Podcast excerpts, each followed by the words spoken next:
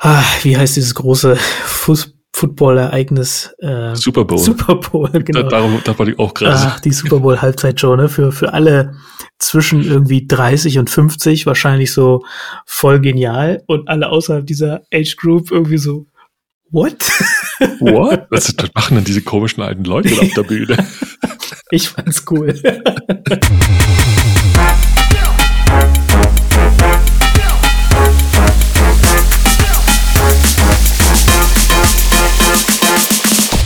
online.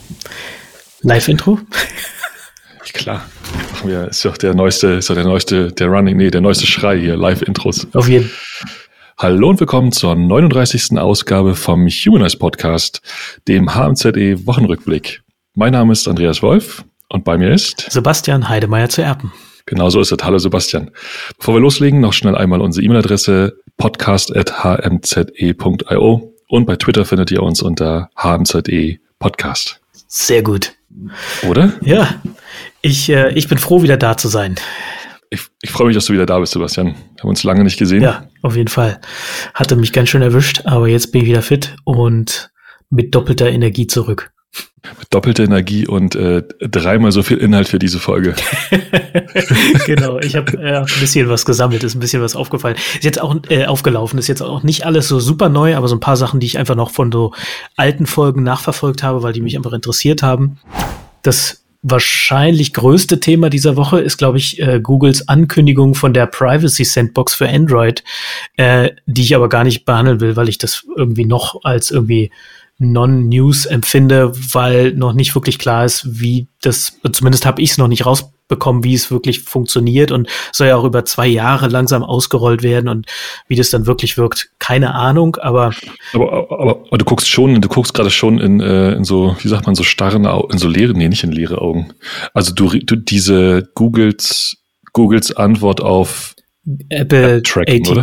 genau. Ja. Apple ATT, ja. diese, wie heißt es? Da gibt es doch einen Namen für. App-Tracking, ähm, irgendwas, ne? Nee, ich meine Googles, ich meine Googles Projekt, irgendwas mit F. Äh, die Flock? Vlogs? Flock. Ja, Flock. ich, ah, ich glaube, das ist nicht mehr, äh, ich glaube, das ist, war Dead äh, on the Arrival. Da bin ich mir gerade nicht ganz ja, sicher, okay. aber ich glaube, das hat sich nicht so richtig durchgesetzt. Nee. Ja. Also es geht nicht um, also es geht nicht um Flock, sondern um irgendeinen anderen. Genau. Also Google will, glaube ich, jetzt Apple so ein bisschen nachfolgen, dabei aber die Werbetreibenden trotzdem mitnehmen, was so ein bisschen Zielkonflikt äh, darstellt. Aber äh, also ein bisschen, ich, ich habe ehrlich gesagt mich auch nicht mit der, äh, mit, mit, den, mit der News selber beschäftigt, weil ich wie gesagt, noch ein ja. bisschen nichts sagen finde und dann noch ein bisschen abwarten würde, was da wirklich passiert. Aber es deutet so ein bisschen darauf hin, als könnten wir wieder mehr zu kontextueller Werbung kommen, so dass es nicht mehr alles so hyper-targeted ist. Ne? Aber das ja. ähm, Time will tell, okay. sag ich mal legen wir, lassen wir hier, lassen wir hier liegen. Ähm, lassen wir hier liegen und sagen, wird in einer der nächsten Folgen irgendwann behandelt werden. Voll der genau. Cliffhanger. Genau. Gute Arbeit. Und jetzt äh, richtig und Cliffhanger, ja. Und äh, für diese für diese Folge haben wir auch äh, eine Menge spannende Geschichten, glaube ich, dabei oder oder sagen wir mal einige interessante Dinge, die so passiert sind. Ähm, und ich würde direkt mal einsteigen mit einer neuen ja äh, CCC, also Chaos Computer Club äh, Meldung. Und zwar hat der CCC diese Woche gemeldet, dass mehr als 50 Datenlecks mit über 6 Millionen Datensätzen gefunden wurden. Wir haben also bei großen, äh, großen Firmen und Behörden, BMW, Bundeswehr etc. Ähm, diese Datenlecks gefunden mit den entsprechenden Datensätzen. Und Jetzt könnte man sagen, so oh, gehen, das passiert ja irgendwie jede Woche. Aber was ich bemerkenswert fand daran ist, naja, am Ende es sind halt dann doch wirklich große, große Organisationen, wo man meinen sollte, dass, dass auch Dinge, wir mal, bewusster sind und, und die äh, Firmen auch so, so bestimmte Grund, sagen wir mal, Vorkehrungen treffen. Und wenn man sich dann anguckt, dass die über die Hälfte von diesen von diesen äh, 50 Datenlecks tatsächlich irgendwelche ähm, Zugangsdaten oder Backups von irgendwelchen Tabellen in Git-Repositories waren, die da einfach so unverschlüsselt äh, rumlagen. Äh, ne? Dann, dann denkt man sich auch so, ach, oder auch wieder dieses, das typische, da ist halt eine Elasticsearch-Instanz online, die nicht gesichert ist, wo man einfach drauf suchen kann, sozusagen. Das sind Sachen, die hat man doch schon relativ häufig gehört und die würde man jetzt gerade auch bei so großen Organisationen, da würde man sich eigentlich wünschen, dass das im Jahre 2022 nicht mehr passiert. Das Gute dabei ist, dass der CCC hat es natürlich im Sinne von Responsible Disclosure äh, den Firmen alles mitgeteilt, äh, bevor es veröffentlicht wurde. Und die meisten Unternehmen haben sich auch direkt gemeldet und äh, mehr oder weniger, glaube ich, bedankt für die für die Offenlegung beziehungsweise für die Informationen. Und es gab Anders als es beispielsweise im letzten Jahr, glaube ich, bei der CDU der Fall war, als die Hackerin, oh Gott, jetzt habe ich ihren Namen leider vergessen, die, die äh, Schwachstellen in der CDU Connect App hieß die, glaube ich, äh, offengelegt hat.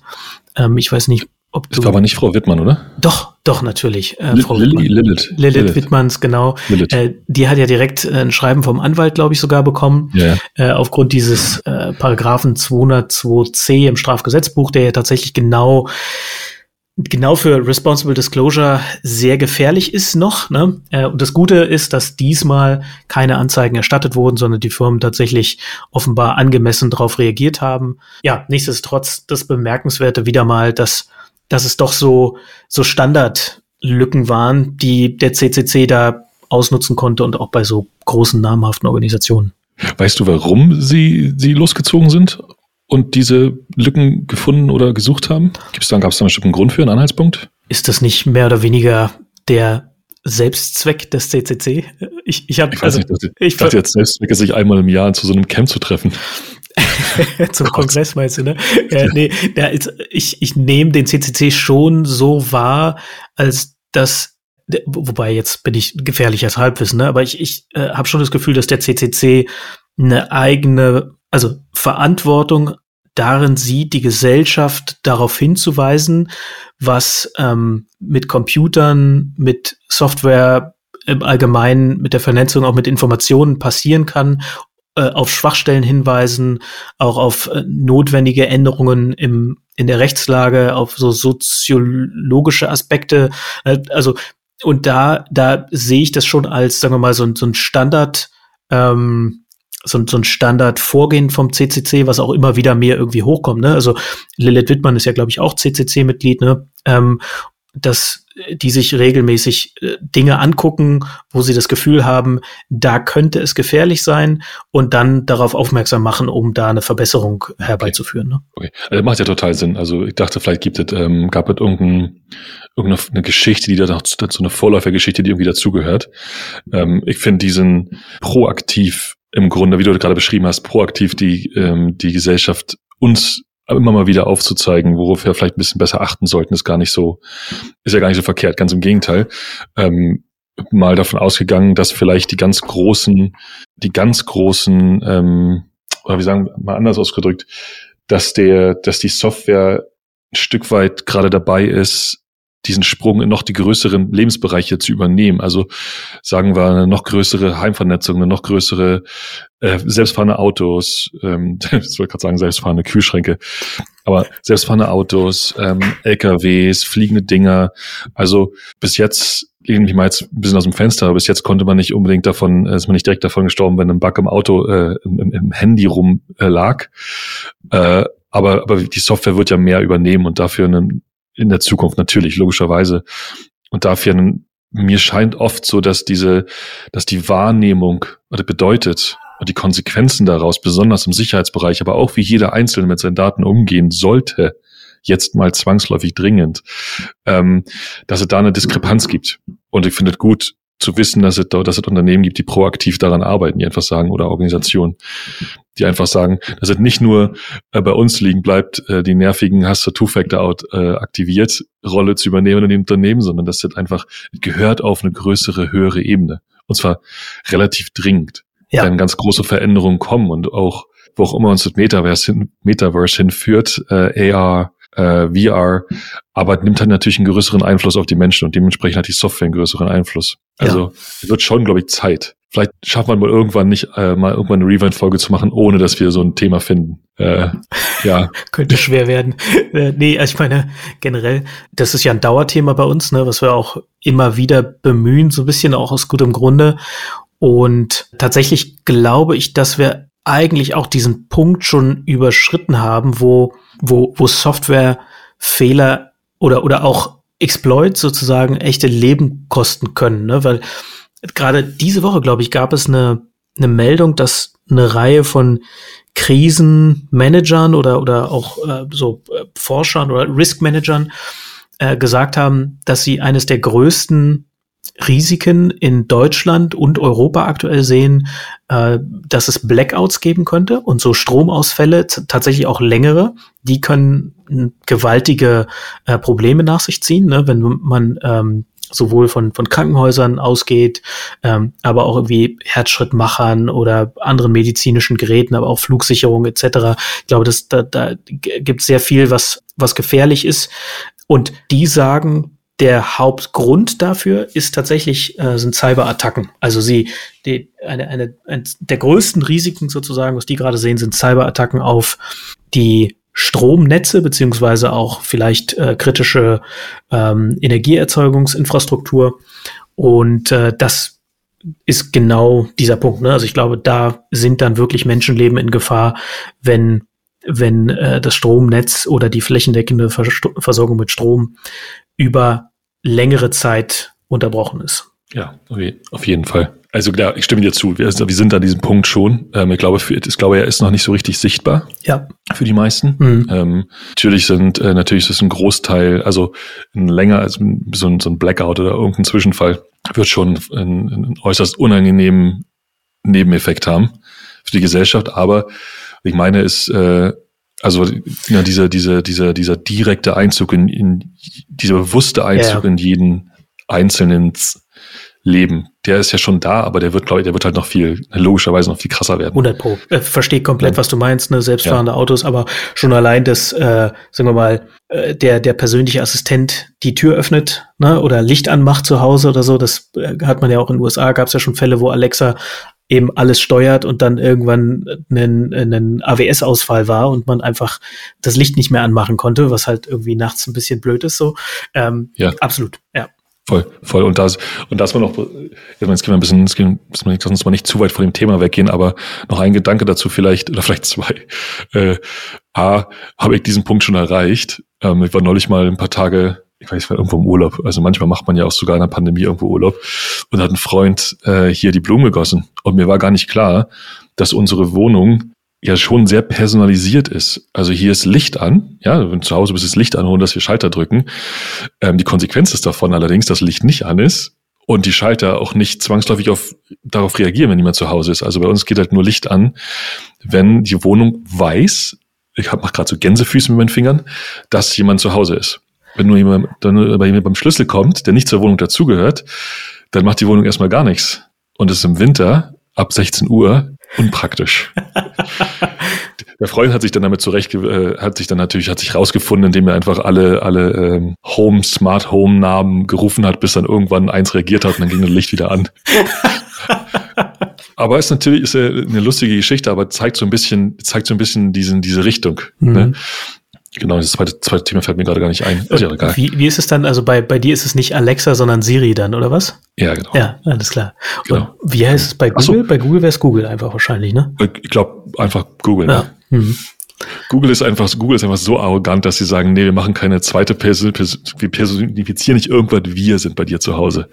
Oh Gott, ich stelle mir das so lustig vor, stell vor, Nachbarn irgendwie hören das, ne? Alexa, Licht an. Google, Licht an. Siri, Licht an. ah, jetzt hat's geklappt. Äh, alright. Ja. Äh, shall ja, we alright. move on? Ja, ja. Gehen wir mal zum nächsten Thema über, ne? Genau, und zwar hatten wir irgendwann vor, wahrscheinlich jetzt schon einen Monat her oder so, ähm, Dan Olsens Video haben wir mal kurz besprochen, glaube ich, ne? Äh, das kann man, äh, also nochmal, ne, das ist absolut anschauenswert, sollte sich jeder mal angeguckt haben, der sich mit NFTs äh, beschäftigt oder auch dafür interessiert, auch Krypto allgemein. Über zwei Stunden, unfassbar gut recherchiert.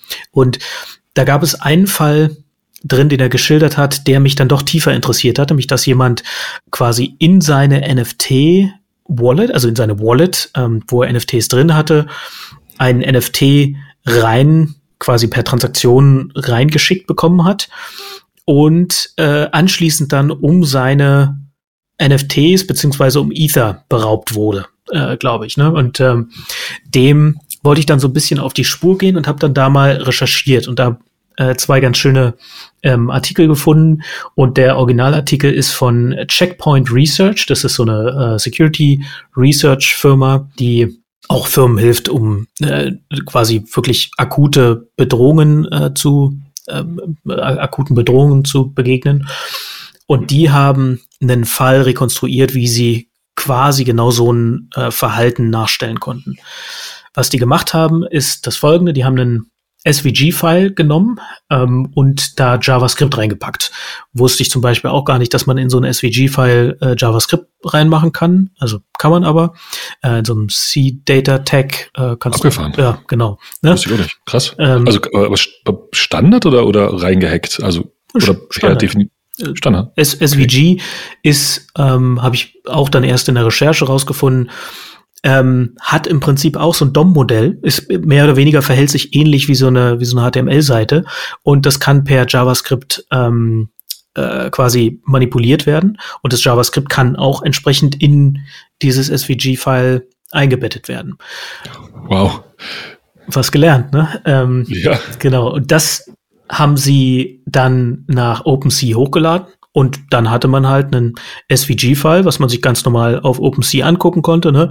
Ähm, wenn man das wenn man da drauf geklickt hat, dann wurde das ähm, entsprechende Skript unter äh, storage.opensea.io ausgeführt. Ja, das, da, da hat man erstmal schon ein Skript in dem Kontext äh, ausführen können.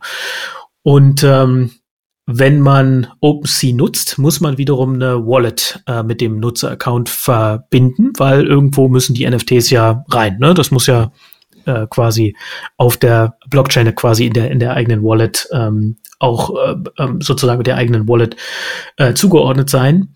Und OpenSea kommuniziert dabei auch regelmäßig mit der Wallet. Also wenn man was hochlädt oder was kauft oder so. Und äh, Metamask ist so die am weitesten verbreitete, glaube ich, ähm, Ethereum Wallet.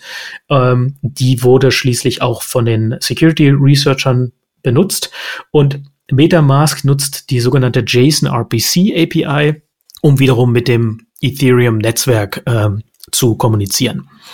Und seit ähm, ich weiß gar nicht genau wie lange, aber jetzt auch schon eine Weile, ich glaube so ein Jahr ungefähr, seit einem Jahr gibt es eine Standardschnittstelle, die äh, Wallets zur Verfügung stellen, damit äh, Applikationen eben mit diesen Wallets interagieren können. Und zwar gibt es immer ein, äh, glaube ich, Window.ethereum-Objekt, was als Standardschnittstelle zur Verfügung gestellt wird, auch von, von Metamask. Und diese, dieses Window.ethereum-Objekt wird von Metamask ja automatisch für alle Websites quasi, also in die, in die äh, Seiten eingefügt, sodass Skripte mit diesem Objekt interagieren können. Genau. Was die Researcher jetzt gemacht haben, ist, die haben einfach einen iFrame geöffnet und haben in diesem iFrame eben so ein dieses ähm, dieses Window.ethereum Objekt dann entsprechend angesprochen, also Window Ethereum Enable. Dadurch wird ein MetaMask Pop-up geöffnet, äh, wo dann die Aufforderung kommt, jetzt mit MetaMask äh, äh, verbinden. Das ist erstmal an der Stelle zwar unerwartet, aber generell bei der Benutzung von OpenSea passiert das ab und zu mal, dass so ein Pop-up aufgeht und wenn man da als Nutzer nicht aufpasst, dann drückt man einfach, okay, jetzt connecten. Ne? Und ähm, ja, jetzt besteht eine Verbindung mit der mit der Wallet und jetzt kann entsprechend auch äh, können kann beispielsweise die ähm, Account Balance abgerufen werden und die kann auch äh, per Send Transaction äh, an eine andere Adresse geschickt werden, die komplette Account Balance, die auf der Wallet drauf ist. Lass mal hier ganz kurz eine, einmal äh, kurz Pause machen, ja. ähm, dass, ich, dass ich richtig verstehe. Man hat im Gru also in SVG, mhm. dass ich bei, dass ich mir bei Open, wenn ich jetzt sozusagen mich dort angemeldet bin bei OpenSea mit meiner Wallet und so, ähm, und so ein File irgendwo bei OpenSea zu sehen ist und ich draufklicke. Also ich muss es nicht gekauft haben oder so, sondern ich sehe dort, mhm. in, sagen wir mal, in irgendeiner, hier sind die Top 10 NFTs oder so. Und beim drauf, durch diese draufklicken wird im Prinzip ein JavaScript ausgelöst, was diese Verbindung zu, zu der Metamask Wallet herstellen kann, die sowieso bei OpenSea eingebaut ist. Genau, ja, also es wird erst eine, eine Seite in einem iFrame geladen, weil dieses Window.ethereum-Objekt benötigt wird, um mit äh, Metamask, äh, also mit der Wallet zu interagieren. Aber das ist ja, äh, glaube ich, sogar transparent oder das kann man ja auch heiden. Ne? Und ja. dann kommt dieses Pop-up und wenn man da einfach draufklickt dann und gar nicht so drüber nachdenkt, dann hat man eine Verbindung hergestellt. Ja. Und zwar hat sozusagen seine Wallet aufgemacht. Genau, und das Skript hat dann dieses äh, Ethereum-Objekt in der Hand und kann schon ähm, von der Wallet Informationen dann quasi abziehen, eben wie zum Beispiel die Account Balance bei ja. einem Account ja. da drin. Ne? Genau, und dann wiederum kann es auch eine Transaktion auslösen. Da geht dann natürlich auch nochmal so ein Pop-up-Fenster auf, wo man dann auch wieder aufgefordert wird, äh, drauf zu drücken, was aber dann ja ähnlich quasi auch im, im Vorbeiflug passieren kann, wie das beim ersten Mal im Vorbeiflug passiert ist. Und ähm, genau, so kann entsprechend ähm, der die Account Balance leergeräumt werden von dieser von dieser ähm, von diesem Wallet. Und das ist im Prinzip ist es eine ganz perfide Phishing Attacke, wenn du so willst. Ne? Es ist einfach ein, ein Fake äh, ja, also an, an einer Stelle äh, wird sozusagen Zugriff sich erschlichen auf die Wallet, weil man die Unaufmerksamkeit der Nutzer ausnutzt. Äh, und genau, ja, insofern ist es ganz, ganz profanes Phishing. Also profan ist untertrieben, aber ja. ja, gut, okay, aber ja, genau. Profan ist vielleicht ein bisschen untertrieben, aber ähm, man kann halt durchaus durch die, einfach durch die, die, die, die Größe, die Plattform, die sich da bietet, ersetzen. Also das ist ja schon, jetzt muss ich so meinen Gedanken zusammenkriegen. Also vor allem, vor allem, weil, weil äh, ja diese, du, du bist ja an diesem Punkt bereits in der Lage, mit diesem Ethereum-Objekt zu sprechen, diesem JavaScript Ethereum-Objekt. Ja, man ruft halt Enable auf, um diese, um diese Pop-up aufzuführen. Nur an diesem Punkt hast du ja, man steht ja im Grunde von, man steht ja dann im Grunde vor dem, vor dem Ethereum-Haus und wenn du nur irgendeinen anderen Weg da rein findest, nämlich zum Beispiel durch einen Bug, oder irgendeinen anderen Hack, ist ja gar nicht so unwahrscheinlich, dass man diese, dass diese Pop-up gar nicht benötigt wird. Das, ja, also da, da müsste man dann einen Exploit in Metamask selber finden. Ne? Genau, ja, genau. Aber, klar, aber, aber Exploits sind ja, sind ja der ansonsten vorkommen. normale Weg in Systeme rein. Soll vorkommen. Ja, ja, äh, klar. Habe ich gehört. Ja. Abgefahren. Und das bedeutet ja auch wiederum, dass, dass äh, jetzt haben wir OpenSea als Beispiel, aber das, das überall funktioniert, wo das ist ja total, das ist total mindblowing, dass man in SVG JavaScript einbauen kann. Also funktioniert ja im Grunde überall, wo irgendeine Form von Metamask äh, unten in so ein, so ein Bild geladen wird. Also wahrscheinlich überall, wo NFTs im, in Verwendung sind. Denn Metamask ist ja nun mal, gibt noch so zwei, drei andere, aber ich glaube, Metamask gehört schon zu den ganz großen, ähm, tja, wie soll man sagen, keine Ahnung, Wallet-Playern. Ja. Mhm. ja. Kann man, glaube ich, so hinstellen. Ja, nett. Genau, das hat mich halt noch interessiert, weil beim letzten Mal ja. war ich auch so völlig geflasht davon, dass man einfach ein NFT irgendwo tatsächlich in eine Wallet pushen kann und dann in der Wallet quasi Rogue gehen kann.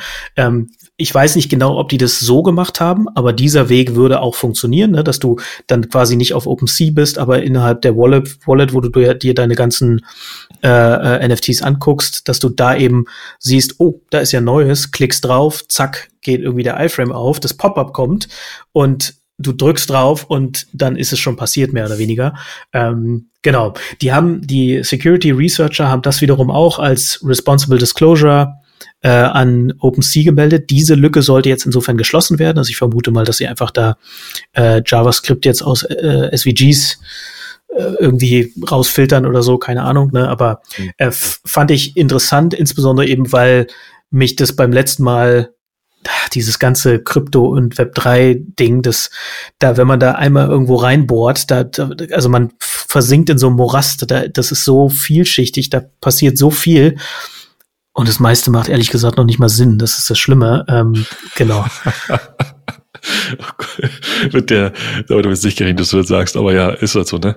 Und ich finde, du Morast ist einfach ist nicht sonderlich positiv ausgedrückt, aber das ist ich, ich kann komplett nachvollziehen, komplett nachvollziehen. Also ja, man hat so ein Thema und will sich da reinlesen. Und ich finde, man ist dann auch so die ganze Zeit so immer so mindestens drei verschiedenen Meinungen ausgesetzt, die irgendwie alle auch Sinn machen, weil einem irgendwie so ein bisschen auch so die drunterliegende diese vielleicht technische Verständnis fehlt, aber man sich noch nicht genug reingebohrt hat und dann ist es so schwer, sich in diesem Moloch zu, äh, zu, äh, zu navigieren und irgendwo einen Punkt zu finden, von dem man sagen kann, okay, hier stehe ich, hier stehe ich fest, jetzt habe ich ein Verständnis, wie gehe ich von hier weiter? Und, und, dann passieren immer wieder so Sachen, wo ich total hin und her gerissen bin. Auf der einen Seite so krasse Krypto-Funds und mega Präsenz von diesem Thema überall und jeder und alles und Millionäre und Billionäre und was nicht alles. Und auf der anderen Seite so mega simple Hacks. Und, und so, so diese Fragestellung, ist, das ist doch total irre und abgefahren und absurd zum Teil. Da kommen wir gleich noch auf ein anderes Thema. Aber, okay. aber das, das, das Ding ist ja, dass tatsächlich, wenn man es mal zusammendampft, dann ist, was sich bisher an Use Cases äh, manifestiert hat, könntest du alles mit Fug und Recht als äh, Ponzi-Scheme oder Pyramidensystem oder wie auch immer bezeichnen. Weil das ist das, was tatsächlich an Krypto Werte bewegt. Ne? Du hast irgendwie bei irgendwelchen Coins Leute, die möglichst früh einsteigen wollen, in der Hoffnung, aufs richtige Pferd zu setzen, dass das Ding äh, to the moon geht und sie quasi immer einen Greater Fool finden, der ihnen noch mehr bezahlt dafür. Ähm, bei NFTs ist es genauso. Und ansonsten, wir haben ja schon auch in früheren Folgen darüber gesprochen, was alles so ab davon passiert, ne? dass du so Ansätze hast wie ähm, Kickstarter will jetzt auf die Silo-Blockchain gehen, die selber ja auch total spannend ist, weil sie Carbon negative äh, sein wollen. Ähm, ja. Also quasi durch, ich habe mir das dann auch mal durchgelesen, die machen auch nur Offsetting am Ende, hm, äh, Proof of Stake und so und, und dann Offsetting, ähm, dass sie äh, genau einfach nur darüber Carbon Negative werden wollen. Ähm, du hast äh, UN Buddies sozusagen, also äh, UN-Organisationen, die auch Blockchain einsetzen für Sustainability-Zwecke. Und am Ende ist es trotzdem so, dass bei all diesen Use Cases noch nichts da ist, was irgendwie nennenswert relevant geworden ist, zumindest sichtbar. Äh, und bitte da draußen zeigt mir es, wenn ich es einfach nur nicht sehe, was nicht quasi auf diesem Ponzi-Scheme-Modell basiert. Ne? Also das, das ist das Einzige, was wirklich, sagen wir mal, im Großen und Ganzen Werte bewegt. Alles andere scheint bisher eher so am Rand äh, zu passieren. Und vor allem auch für diese ganzen Modelle findest du immer technisch sinnvollere, effizientere Lösungen. Ne? Das heißt nicht, dass ich immer die technisch effizienteste Lösung durchsetzen muss. Ne? Das ist gar nicht der Fall. Das ist auch also in der Vergangenheit nicht der Fall gewesen, ist auch in der Zukunft nicht der Fall. Aber vor diesem Hintergrund, dass wir in Jahr 13 seit quasi der Erfindung ähm, immer noch das Ponzi-Schemes mit den ganzen Hacks und Wash-Tradings, kommen wir später auch noch mal drauf und hast du nicht gesehen, ähm, dass die und Rugpulls und Pump and Dumps, äh, dass die, dass das immer noch so der der äh, der große Punkt ist. Ich habe ehrlich gesagt, jetzt könnte ich mich so ein bisschen in Rage reden. Ich lese so ein, so ein Newsletter von so einem äh, Krypto-Typen, der immer ganz interessante Sachen irgendwie auftut und äh, und irgendwie täglich so in einem kurzen Newsletter teilt. Und der hat jetzt auch geschrieben, naja, hier in äh, Kanada, da hat jetzt die Regierung die, den Notstand eingeleitet und hat jetzt das Geld eingefroren von den Leuten. Er hat dann auch gesagt, naja, man kann über die kanadischen Trucker denken, was man möchte, aber wenn der Staat Geld äh, einfriert von Leuten und Transaktionen nicht mehr zulässt, dann sind wir quasi, dann gibt es keinen Unterschied mehr zu einem dritte Weltland und irgendwie Rechtsstaat ist außer Kraft gesetzt und bla bla bla. Und ich habe wirklich, ich musste dem eine Mail schreiben und sagen so, hey, you batshit crazy honk, wenn Terroristen und wenn du bei unter Terrorismus, ja, ich muss ein bisschen runterkommen, ne, unter Terrorismus recherchierst, dann ist es tatsächlich Leute bedrohen ähm, oder ihnen Gewalt antun, äh, also Zivilisten, ähm, was die Trucker in äh, äh, quasi, äh, sorry, in Ottawa tatsächlich machen, auch wenn man da dem das so ein bisschen verfolgt, dann äh, fühlen die Leute sich massiv bedroht, werden irgendwie nachts wachgehalten. Äh, es gab auch natürlich irgendwie Handgreiflichkeiten und, und echte Bedrohungen auch äh, mit Gewalt. Dann, dann hat der Staat nichts anderes gemacht, als mehr oder weniger weniger äh, die Terror äh, Finanzquellen von einer kleinen Terrororganisation eingefroren und insofern die, die Bürger des Landes nach ein paar Wochen endlich äh, befreit. Und ich finde ehrlich gesagt, dass das ein Vorteil von einem zentralen System ist oder sagen wir mal dass ein ein äh, System, also Geldsystem, wo es zentrale Entitäten gibt, die Fehler gut machen können. Äh, kommen wir auch gleich irgendwie zum Wormhole-Hack äh, beispielsweise. Das, das äh, ist, glaube ich, auch so ein gutes Beispiel, wo es so eine Entität eben nicht gibt und irgendwelche dann doch wieder zentrale Entitäten aber auch einspringen, um den, den äh, Hack auszubügeln, mehr oder weniger. Ähm, ich finde, dass das äh, ein Vorteil ist und, und dass eigentlich diese Dezentralität von, von Krypto genau an der Stelle quasi ein Nachteil ist ähm, im, im, im Rahmen von einem Geldsystem. Ne? Sorry, jetzt habe ich mich ein bisschen in Rage geredet. Vielleicht müssen wir es auch rausschneiden. Nee, müssen wir überhaupt nicht rausschneiden. Das fand ich wunderbar. Äh, der Grund, warum äh, Einzige, was vielleicht ein bisschen, wir sind ja, wir sind ja in der Aufnahme, so im oberen Lautstärkebereich. Wenn du da zu weit gehst, dann kann es sein, dass das, ne, dass das ein bisschen sarkastisch klingt. Ja. Ich hoffe, tut es nicht, weil ich fand es wunderbar, was du gerade gesagt hast und du hast absolut recht. Also diese, wir haben als Gesellschaft einfach über viele, viele hundert Jahre irgendwo einen Punkt erreicht, äh, wo es bestimmte Systeme und Regulatorien gibt und eine Demokratie und Gesetzbücher und Grundgesetze und so weiter. Und die haben einen Grund, dass die existieren. Ja, du kannst immer und das muss man zur Seite legen. Du kannst immer sagen, hier ist irgendwas nicht gut gelaufen, da haben wir einen Fehler gemacht als Gesellschaft, da hat sich jemand durchgemogelt, Maskenaffären, die da oben, bla bla bla, diese ganze Gedöns, ne? Ist natürlich zum Teil da, aber das muss man auch mal in, in Verhältnis setzen zu den 99 Prozent, wo die Gesellschaft einfach toll funktioniert ja, wo die Sachen einfach gut funktionieren, wo vor meiner Haustür, wenn hier jemand umkippt, ein, jetzt hätte ich bei einer fucking gesagt, ein Krankenwagen ankommt in fünf Minuten und das ist toll, ja wir haben uns als Gesellschaft an einen guten Punkt bewegt. Nicht alles perfekt. Wir müssen uns weiterentwickeln, ist total wichtig. Aber der ist schon mal gar nicht so schlecht. Und den meisten Leuten geht es doch relativ gut, zumindest in unserer Welt. So, und da hat Regulation, Regulatorik und Gesetze haben da einfach auch einen Grund. Und es ist auch eigentlich gut, dass nicht jeder wilde Sau spielen kann.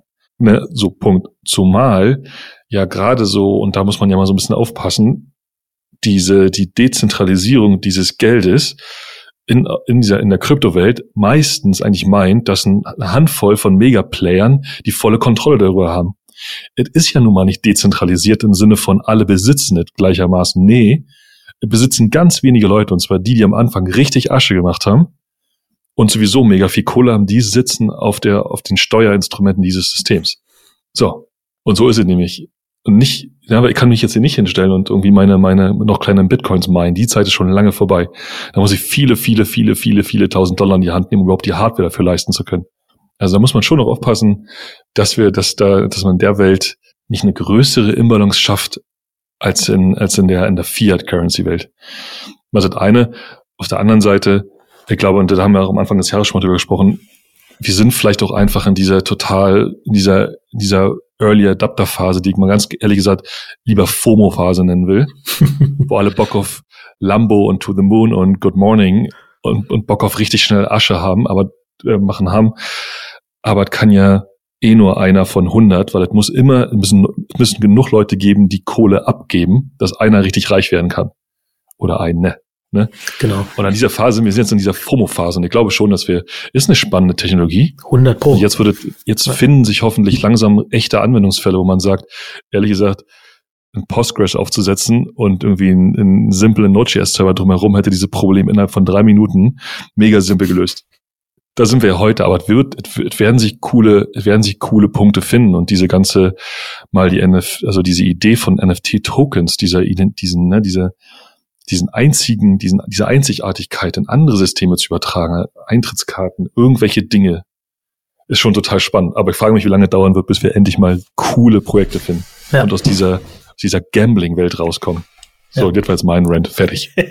Alles klar, sehr cool. Danke dir. Ja, genau. Tatsächlich habe ich äh, diesen, diesen Nachsatz, den du auch äh, beschrieben hast, gerade sehr schön, äh, wie ich finde, mit den Regulatorien und der, der, sagen wir mal, dem Punkt, an dem wir in der Gesellschaft sind, dass wir an dem nicht ohne Grund sind den habe ich auch noch in den Absatz äh, dazu geschrieben, wo ich gesagt habe, dass es durchaus einen Grund hat, weshalb wir nicht mehr den wilden Westen haben, äh, sondern ein äh, bisschen geregelteres System, wo nicht mehr das Recht des Stärkeren äh, gilt. Äh, genau, dass diesen Rant musste ich mir irgendwie mal äh, auch von der Seele schreiben irgendwie, weil das ist ein, äh, ein cleverer Dude, der irgendwie auch coole Projekte, ich lese es gerne und ich bin da auch total, ich, ich habe immer Bock, so das eine Projekt zu finden, wo ich sage, oh, das ist geil. Und ich muss sagen, als es damals losging mit, ah, ja, ich, ich glaube, es war so 2016, 2017, wo ich, wo ich so richtig verstanden habe, worum es da geht und dass man auf einmal so äh, quasi geistige Güter, also auf eine Blockchain legen kann und damit wieder nicht wie es im Internet alles irgendwie ist nichts mehr wert, weil man das kopieren kann und so.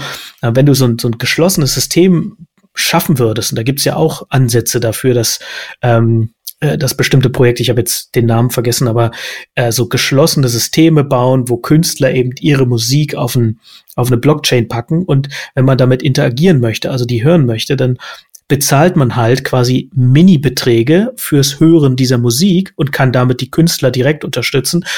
Das ist das ist eine. Das ist zum Beispiel eine geile Idee. Genau, ne? Das ist, das ist genau, das habe ich damals, 2017, habe ich gedacht, hey, das müsste man bauen, eben dieses in sich geschlossene System, damit die Künstler ähm, äh, unterstützt werden, sozusagen von ihrer Musik wirklich leben können, also darin unterstützt werden, das zu tun, was sie wirklich gut können, wenn sie viele Leute finden, äh, dieses un unterstützen wollen. Dafür bietet eben äh, diese Technologie die, die Möglichkeit. Da gibt es Projekte. Ähm, äh, ja, äh, genau. Aber äh, leider Gottes ist das alles noch nicht so relevant, wie es irgendwie sein könnte. Und es ist natürlich auch, da muss man auch sagen, ne, vor dem Hintergrund Nachhaltigkeit. Und da weiß ich auch nicht, ob da Proof of Stake wirklich die Lösung darstellt oder ob es da nicht noch, noch was anderes geben muss. Ähm, ist es alles noch, ja, noch es gibt early. Noch, es gibt noch viel zu tun. Es gibt noch, es gibt viel, noch zu viel, zu tun. Genau. Aber ich sag mal, wir hier, wir hier beim HMZE, wir werden auf jeden Fall ein Auge drauf behalten. Ähm, und wer auch immer hört, dabei bleibt, äh, wir werden diesen, wir werden diese Projekte finden und wir werden darüber erzählen. Und dann, wenn alles gut läuft, am Ende des Jahres sagen, schau, wir mussten viel, wir mussten uns viel in Rage reden, aber am Ende sind doch geile Sachen bei rausgekommen. Also nicht, dass wir es hingekriegt hätten, aber wir haben sie zumindest gefunden. Ja. Aber Absolut. Vielleicht willst du noch, jetzt hast du, jetzt hast du diesen, jetzt hast du den Newsletter schon so zwei, dreimal so kryptisch gesagt. Vielleicht sagst du einem noch eben, welcher das ist. Äh, genau, der heißt The Milk Road. Jetzt ist mir gerade wieder eingefallen. Ich habe vorhin einfach in meiner Rage, habe ich vergessen, wie der heißt. The Milk Road ist von, glaube ich, Sean Puri und Ben Levi. Und ähm, Sean Puri, der ist mal bekannt geworden, weil er einen relativ genialen Thread äh, darüber gemacht hat, warum Clubhouse scheitern wird. Und kurz danach ist Clubhouse gescheitert. Und ähm, der ist ein smarter Typ, äh, genau. Äh, und ein ganz interessanter, kurzweiliger Newsletter. Cool. Genau. So, dann gehen wir mal weiter ne, zu noch einem Krypto-Thema. Und by the way, ich weiß, dass wir Zuhörer haben, die auch, sagen wir mal, tiefer in der Materie stecken.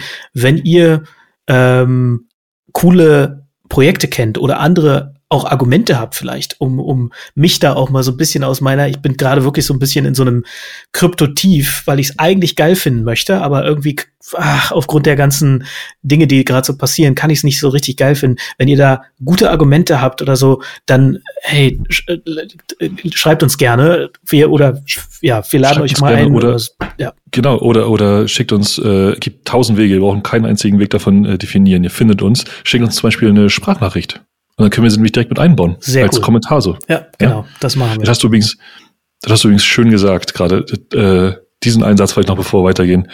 Es, es spricht, widerspiegelt so, nee, es spiegelt so schön mein Gefühl, ich würde so gern geil finden. Aber jetzt gerade sind diese Wochen irgendwo in so einem richtigen Tief irgendwo. Es ist so schwer, geil zu finden. Ja, genau. Na gut, na gut. So, und weil wir gerade in diesem Gefühl sind, noch äh, ein Thema, was da ganz gut passt, ne? Der Wormhole-Hack ist jetzt auch schon wieder, ah, ich glaube, so zwei, drei Wochen her oder so. Ähm, zwei Wochen eher. Ähm, da sind 325 äh, Millionen US-Dollar durch einen Exploit eines Bugs in, in dem Wormhole Smart Contract ergaunert worden, würde man sagen. Und zwar Wormhole kannte ich vorher ehrlich gesagt nicht, ist äh, auch wieder so ein abgefahrenes Konzept, ist eine Cross-Chain Bridge. Das heißt, man kann verschiedene äh, Blockchains, äh, Solana ist, glaube ich, da, also deren, deren Herkunft, äh, gibt's aber gebridged auch mit äh, Ethereum, mit Terra, mit, mit anderen Blockchains damit kannst du quasi Funds von der einen Blockchain in die andere transferieren. Wie es funktioniert ist, du kannst auf der einen Seite, kannst du sagen, okay, ich locke jetzt hier, keine Ahnung, äh, meine 10 Ether in, äh, in dem Smart Contract auf der Ethereum Blockchain, also in dem Wormhole Smart Contract auf der Ethereum Blockchain ein. Und diese 10 Ether, ich kenne mich jetzt mit den Umrechnungskursen nicht, nicht so aus, aber sagen wir mal, sind 100 Sol wert, 100 ähm, Solan, Solana äh, Coins sozusagen.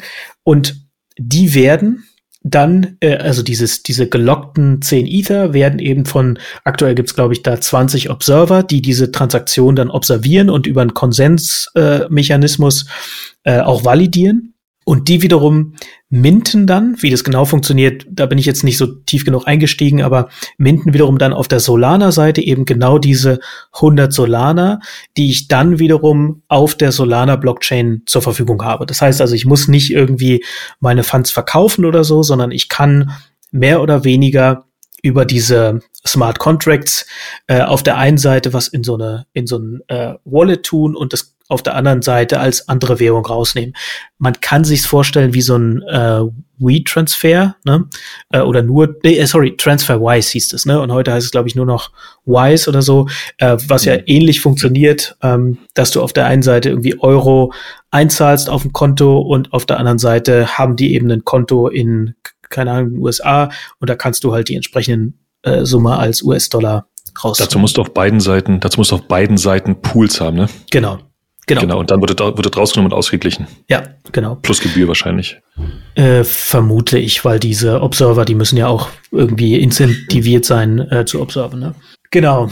Äh, was also passiert ist, dieser Smart Contract hat einen Bug, der wurde exploited von irgendeinem, ähm, ja, irgendeinem Hacker, mehr oder weniger. Die Wormhole-Leute, die haben jetzt wiederum gesagt, die ersetzen die gesamte Summe. Ähm, ich vermute, sie haben es schon ersetzt, beziehungsweise ich glaube, das Geld kam am Ende, äh, oder da, da war die Mutmaßung, dass es am Ende von wahrscheinlich FTX kam, die einfach um das Gesamtsystem am Leben zu erhalten, weil an diesen Cross-Chain-Bridges hängen eine ganze äh, Reihe weiterer Services wiederum, Liquidity Provider für irgendwelche oder oder auch ja, also äh, Tools, mit denen andere Leute wiederum dann auch Geld verdienen, indem sie äh, Geld in irgendwelchen ähm, Smart Contracts locken und Nichtsdestotrotz ist die, der Wert dieses, das heißt dann, ich glaube, Wrapped Ether oder so, ähm, der ist deutlich runtergegangen im Vergleich zu anderen, ähm, anderen Cross-Chain Währungen. Ähm, nichtsdestotrotz ist es nicht auf Null gegangen, weil sie das relativ schnell ersetzt haben. Und die haben dann lustigerweise dem Hacker 10 Millionen angeboten, wenn er das Geld zurückgibt und den sagt, wie er es gemacht hat. Komischerweise hat der Hacker das nicht angenommen. Keine Ahnung warum. naja, in jedem Fall gibt es jetzt auf jeden Fall bei den Bug Bounty Programmen, wo man bis zu 10 Millionen äh, verdienen kann, wenn man eben einen entsprechenden Bug in deren Smart Contracts äh, rausfindet. Äh, was im Prinzip quasi genau die richtige Antwort darauf ist und das wahrscheinlich dazu beiträgt, dass es beiträgt, dass das System gehärtet wird. Aber es ist immerhin der zweitgrößte DeFi-Hack äh, aller Zeiten und ja, ich meine 325 Millionen. Hello. Ja, man kann man schon äh, ein oder andere äh, anstellen den ein oder anderen ja. Lambo kaufen. Ne? Aber sag mal, ähm, den ein oder anderen Lambo, genau, to the moon schicken. Nochmal ganz kurz zum, zum Verständnis. Ein Exploit eines Bugs? Also mit einem bekannten Bug, der nicht geschlossen war, oder wie? Äh, nee, sorry, also es war jetzt, es war, wenn du so willst, wahrscheinlich ein Zero-Day-Exploit, ne? Also, oder beziehungsweise, also kein bekannter Bug. Also es war, da, ah, okay, da war ein Bug okay. drin, den hat der eine Hacker, die Hackerin, was auch immer, gesehen und ja. hat den ausgenutzt. Ne? Der war nicht bekannt. Okay. Der war nicht bekannt. Ja, okay. Ja, abgefahrene Geschichte. Ich hätte die 10 Millionen auch nicht genommen. der, ich weiß gar nicht, also eigentlich auf der Blockchain am Ende weiß ich mal gar nicht, wie was mit diesen ergaunerten Geschichten dann passiert, weil es ist ja alles transparent und du kannst ja die die äh, Adressen einsehen, du, also die Adressen, die äh, Schindluder treiben, die landen ja dann doch auf irgendwelchen Indexen und äh, so haben sie ja jetzt auch ähm, von diesem Bitfinex-Hack aus 2017. Genau, wollte ich auch, wollte ich auch gerade sagen. Ne? Rasselkahn oder wie auch immer man sie nannte. Genau, und ihren, ihren äh, Freund da hochgekriegt. Deswegen weiß ich gar nicht, ob das so clever ist. Ähm, ich glaube, also es gibt wahrscheinlich auch Möglichkeiten, wie man das Geld ähm, dann wiederum nach äh, so Privacy Coins transferieren kann und da dann komplett verschleiern kann, wo die landen. Das kann, also kann schon sein. Äh, dann weiß ich aber nicht, warum die vom Bitfinex-Hack äh, das nicht hingekriegt haben, irgendwie. Äh, keine Ahnung. Aber ähm, in, in dem Falle 10 Millionen sind auch echt viel Geld und ja, vielleicht wäre das sogar die clevere Alternative gewesen. Ne? Ja, ähm, es scheint ja nicht so ganz, also man, man kennt die Leute nicht, man kann denen jetzt, glaube ich, viele, gerade diese andere Geschichte, diese Bitfinex, ne? Ja. Gibt mir den Namen nicht, Bitfinex. Gerade die Geschichte, ähm, durch, gerade auch durch die, ähm, durch die, wie sagt man gerade so schön, die Social Media Persönlichkeit, die zweite Pers Social Media Persönlichkeit der involvierten Dame, um die ja jetzt alles irgendwie geht, die hat so, die hat die beiden so ein bisschen so als so oberdämlich dastehen lassen. Ähm, wird natürlich, erstmal muss man ja mega vorsichtig sein, denn äh, nur weil sie irgendwie ein paar weirde Rap-Songs hat, ähm, sagt ja nichts über sie und ihre, ihren Intellekt aus. Ne? Ähm, von daher finde ich, kann man von da, von da aus schwer davon, darauf schließen, ob die jetzt nur nicht in der Lage waren, ihre, ihre, ihre Bitcoins irgendwo zu verstecken oder ihre Coins irgendwo zu verstecken. Bitcoins waren es, ne? Ähm, ja, äh, ja. ja, Bitcoins äh, irgendwie zu verstecken und verschleiert irgendwo zu transferieren oder aber tatsächlich einfach nicht so einfach ist. Denn das Geld lag ja ähm, die Geschichte ein ganz klein bisschen verfolgt, aber nicht genug, um da jetzt wirklich drüber reden zu können. Aber im Grunde lag das Geld ja oder die lagen die Coins ja ewig lange rum und man wartete ja nur darauf, dass die sich bewegen und so ist das FBI ihnen ja, glaube ich, auf die Schliche gekommen. Das sind irgendwann so Mini-Transaktionen. Sie haben dieses Geld einfach mega lange beobachtet, bis irgendwann über Jahre hinweg, bis jetzt irgendwann kleinste Beträge sich bewegt haben. Und obwohl äh, die über mehrere, also verschleiert versucht waren, man versuchte sie verschleiert, verschleiert durch die Gegend zu transferieren, konnte man die trotzdem verfolgen. Ja, und ja, scheint also, gar nicht so einfach zu sein, so riesige Geldsummen irgendwo rumliegen zu haben und da dran zu kommen. deswegen, ne, das ist ja wiederum genau der Punkt bei der Blockchain, da ist ja alles wirklich transparent, jede Transaktion. Deswegen eine, eine äh, Adresse, wo bekannt ist, dass die mal im Rahmen eines, eines Hacks, äh, also einer, einer kriminellen Aktivität, mit äh, viel Geld versorgt wurde, ähm, die ist ja äh, wahrscheinlich bei ganz vielen Leuten auf dem Radar, ne? Und die ist eigentlich dann mehr oder weniger verbrannt. Ähm, und die, ja, also ich, ich hab, äh, krieg's auch nicht mehr ganz zusammen, aber ich glaube, die haben mehrere Fehler gemacht. Also das eine ist, dass sie tatsächlich Geld auf irgendwelche Wallets bei irgendwelchen Exchanges transferiert haben, wo sie KYC gemacht haben, also Know Your Customer, ne? das heißt, sich auch wirklich äh, richtig anmelden mussten. Und ich weiß nicht mehr genau, ob die, ob die das mit äh, versucht haben mit einem gefälschten Ausweis. Ähm, oder ich glaube, die haben über irgendeinen Trick versucht, das nicht zu machen, also nicht nicht wirklich sich als Person erkennen äh, zu erkennen zu geben, sondern als Firma, dabei aber dann doch wieder ein persönliches Datum, irgendwie, ich glaube, ein Führerschein angegeben oder sowas, irgendwie sowas, äh, sowas dann doch relativ uncleveres quasi. Und über diesen Führerschein ist dann das FBI den auf die Spur gekommen. Also die, die haben sich auch wirklich nicht so super clever angestellt. Ja. Ja. Egal. Ja. Egal. Genau. Schwer stelle ich es mir trotzdem vor, ja.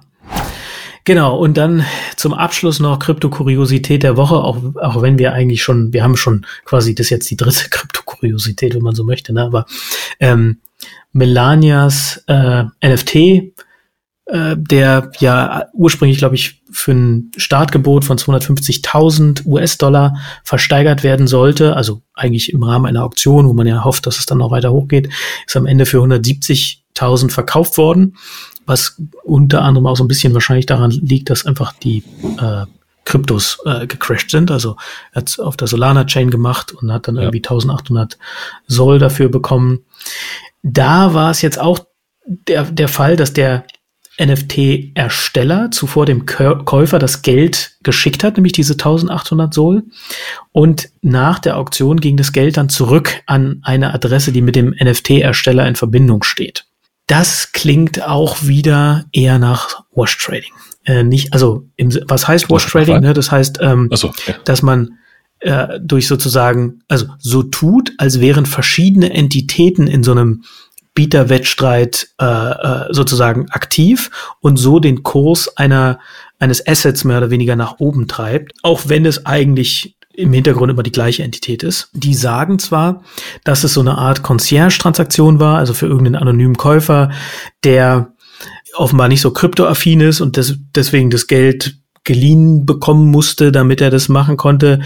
Das ist alles nicht so super überzeugend und ach, ja, macht auch wieder keinen guten Eindruck. Es gab also passt aber irgendwie auch ins Bild. Ne? Es gab ja zwischendurch, glaube ich, mal so eine Analyse, ähm, nach der es hieß, dass irgendwie mehr als 80 Prozent der NFT-Transaktionen auf nur ganz wenige Wale zurückzuführen sind, was ja genau auch die gleiche, ja, das hat auch Dan Olsen in seinem, in seinem Video aufgegriffen, was genau die gleiche äh, Strategie ist, äh, nämlich Wash Trading, äh, dass man gegenseitig äh, gerade die Wale, die sehr intensiv auch beim, beim BC, da hat der OMR hat so, so einen tollen Artikel äh, geschrieben, wie der, äh, der Bored Apes ähm, Yard Club, wie der so groß geworden ist und über welche Marketing-Stunts die dies geschafft haben, äh, dann, dann so viel äh, Umsatz zu machen und jetzt mit einer fünf bis sechs Milliarden Bewertung irgendwie finanziert zu werden, wahrscheinlich von Sequoia oder irgendwie sowas oder Andreessen Horowitz, ich weiß es nicht mehr genau.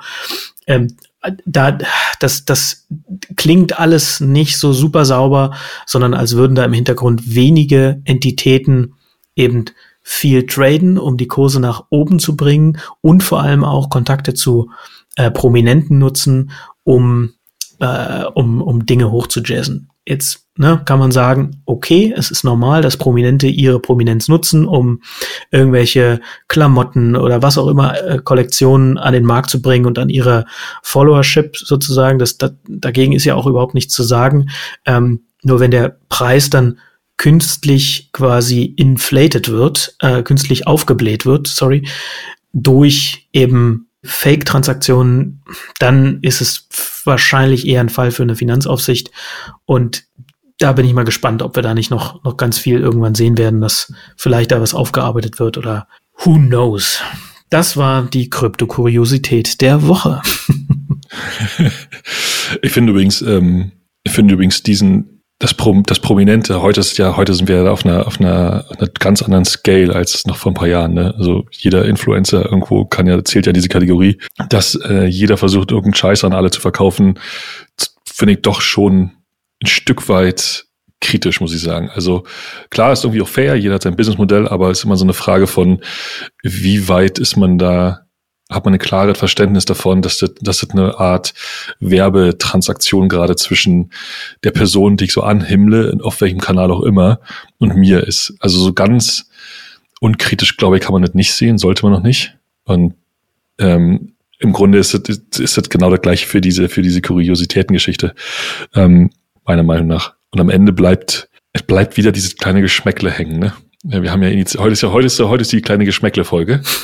äh, so ein bisschen, ja, wir werden sehen. So ein bisschen komisch ist schon. Ja, ja, zu diesem Influencer-Tum, ich sehe das genauso. Auf der anderen Seite, wenn zwei voll geschäftsfähige Individuen in eine Transaktion miteinander eintreten, dann ist es deren Sache. Ne? Dann können die das tun, solange sie dabei nicht Dritte äh, in irgendeiner Weise gefährden oder verletzen oder die eine Seite die andere in irgendeiner Form böswillig über den Tisch zieht durch äh, Intransparenzen, durch, durch ein starkes äh, Wissensgefälle oder so, ähm, was in diesem Fall ja nicht der Fall ist, ne? Was die, was die, was jetzt, wenn so ein Snoop irgendwie eine, eine äh, NFT-Kollektion oder eine, eine Klamottenkollektion oder was auch immer auflegt, einen Snoop Dogg, dann ist da transparent, was er tut. Ne? Da, da gibt's halt dann Klamotten, ja, die ja, irgendwie von ihm sind und wenn Leute die cool finden, dann können sie sich die kaufen. Ne? Weil, dass man natürlich sagen kann, muss man denn so viel konsumieren? Muss man denn dafür so viel Ressourcen äh, quasi verballern? Sind da vielleicht eine Menge Kids dabei, die irgendwie noch jung sind, die vielleicht noch nicht so drüber nachdenken, wofür sie ihr Geld aus. Da kann man tausend Sachen sein. Ne? Wenn, wenn jeder, wenn alle alt genug sind, diese Entscheidung selber zu treffen, dann, dann da, muss unsere Gesellschaft freiheitlich genug sein, um das. Genau, ne? ja. das stimmt. Das stimmt, absolut, hast du absolut recht. Ähm, aber es sind halt nicht alle voll geschäftsfähig. Und ein Großteil der, des, des Influencer-Publikums, das geht mal ein bisschen auf Topic, äh, passt halt in diese Kategorie halt nicht rein. Ne? Da ist, ich glaube, diesen Punkt meine ich. Da muss man halt ein bisschen, da, da muss man, glaube ich, ein bisschen kritisch drauf schauen. Ja, da kenne ich mir ehrlich gesagt null aus. Da kann ich nicht sagen, ob die alle 16 ist sind Snoop, oder whatever. Ja. Ist, nicht Snoop, ist nicht Snoop Dogs äh, Generation mehr, der ist schon raus. in diesem Sinne, ja, es äh, war eine Geschmäckle-Folge. Jetzt, war eine Geschmäckle-Folge. Genau, nicht, nicht nur von positiven News äh, durchsetzt, wobei das haben wir selten. Ähm, wir wollten auch mal eine positive Folge machen. Ne? Vielleicht, wir gucken mal, ob wir mal positive News finden und eine ganze Folge nur mit positiven. Machen wir, machen wir irgendwo zwischen äh, Pandemieende und bevor äh, Trump wieder gewählt wird. Hoffentlich gibt er dann Zeitfenster. so machen wir das. Also was denn in diesem Sinne, hat Spaß gemacht. Vielleicht lassen wir noch ganz kurz einmal ähm, für alle, die uns vielleicht tatsächlich eine, eine, eine Sprachnachricht schicken wollen mit, ähm, mit guten Neuigkeiten zur Kryptowelt. Gerne auf den Kanälen, die ihr findet oder an podcast.hmze.io oder bei Twitter unter hmze podcast. Ansonsten, Sebastian, wir sehen uns bald wieder. Genau. Hier an dieser Stelle vermutlich, spätestens. Genau. Hat Spaß gemacht. Schöne Woche. Bis bald. Ebenso. Ciao, ciao. Bis bald. Tschüss. tschüss.